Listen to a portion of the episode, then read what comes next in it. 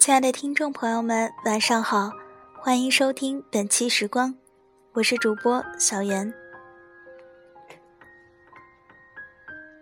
今天呢，跟大家分享一篇文章。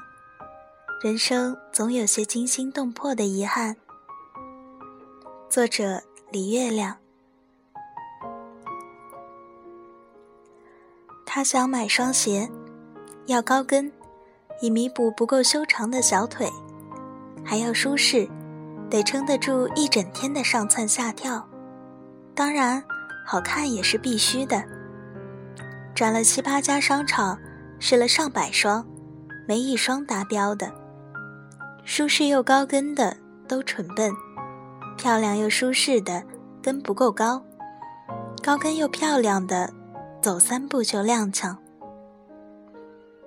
正心灰意懒，忽然看到一双漂亮的驼色，带防水台，七厘米的跟，但轻巧平缓，穿上后如履平地。他生平第一次为一双鞋心跳加速。迫不及待地喊来店员，一问价，傻了，六千六百八十八。特吉利地说，但完全超出他的承受范围。默默放下那鞋，他心猿意马地回到家，一边做活动策划方案，一边想着那些。真心贵啊，他想，但也真心喜欢。做完策划。他发给客户，对方很快回复，正合我心。他笑，想到那个男人在百忙中第一时间打开了这份并不紧急的策划，心里泛起飘渺的暖意。这是他们第三次合作了，前两次都皆大欢喜。他拿到他的第一份策划时，就递给身边的助理，说：“你看，这才叫策划。”那是他第一次去他办公室，不大的一间，安适雅致，养着高高矮矮的绿植，墙上有几幅好看的静物油画，是他自己画的。他们讨论了即将举行的活动，也聊了对行业前景的设想，还谈了艺术，聊得很嗨。他讲话井井有条。有超乎年龄的沉稳睿智，他有一瞬间觉得好笑，那张像大学生一样年轻的脸，与隐藏在底下的睿智实在不符。临走，他指着走廊墙上的领导合影，打趣道：“你的照片和谈吐对不上。”他笑：“我恨我这张脸，有时候真想画几条鱼尾纹上去。”他回去后就加了他微信，翻看他的朋友圈，愈发觉得这男人的心性品味十分不俗。而第二天一早，他看到他在他半年前发的一条朋友圈消息上点了赞。也许有些东西的确是相互的，比如欣赏、认同、关注以及爱慕。后来在活动上。他远远看着他，像一只猫看着鱼缸里摇曳身姿的金鱼。他也频频看向他，远远的向他微笑致意。心大概就是从那时起收不住的吧。一扇门呼啦啦的打开了，大团的心事从里面飞出来，柔软梦幻。很快有了第二次合作。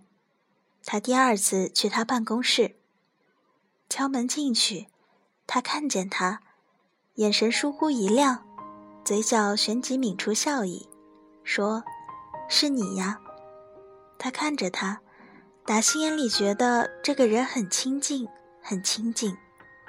他遇到过那么多男人，却是头一次生出这样的感觉。那天回去，他接到通知。赴日留学的签证下来了，他一时间有些无措，准备了那么久，也盼了那么久，真拿到了，却有淡淡的失落在心里回旋，所到之处都是他的影子。他打开微信，点开他的头像，好几次想说点什么，终于还是放弃了。在看到那双六千六百八十八的鞋的第二天，他又见到他。一大桌子人一起吃饭，他的目光不时飘过来，一碰上他的，又赶紧飘走。饭后，他送他回家。他在坐上他车子的瞬间，有强烈的冲动想说点什么，正待开口，却忽然看到后座上有些大照片。幽暗的光线里，隐约可见是个风姿绰约的女子。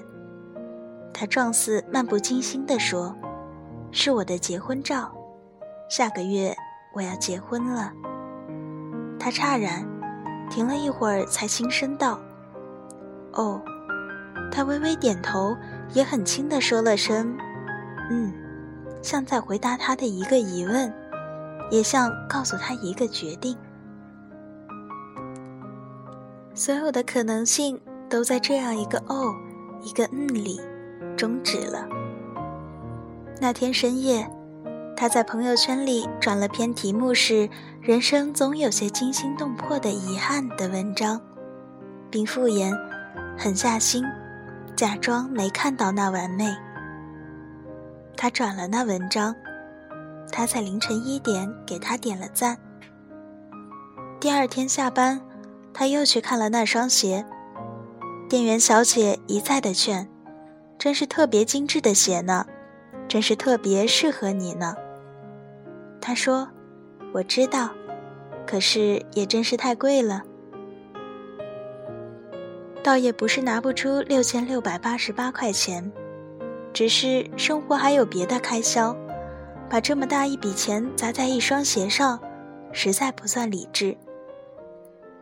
走出那家店，他想起他的话：“是的，有些时候你不得不狠下心拒绝，不管多清楚他的完美，不管多么想得到，因为生活不只需要一双鞋。”生活也不只需要一场爱情。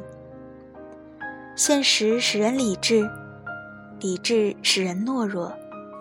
他不敢把多年的辛苦坚持清零，奋勇离开之前预设的轨道，孤注一掷到一段未知的完美上。想来他也不敢。也知道万水千山寻找的艰难。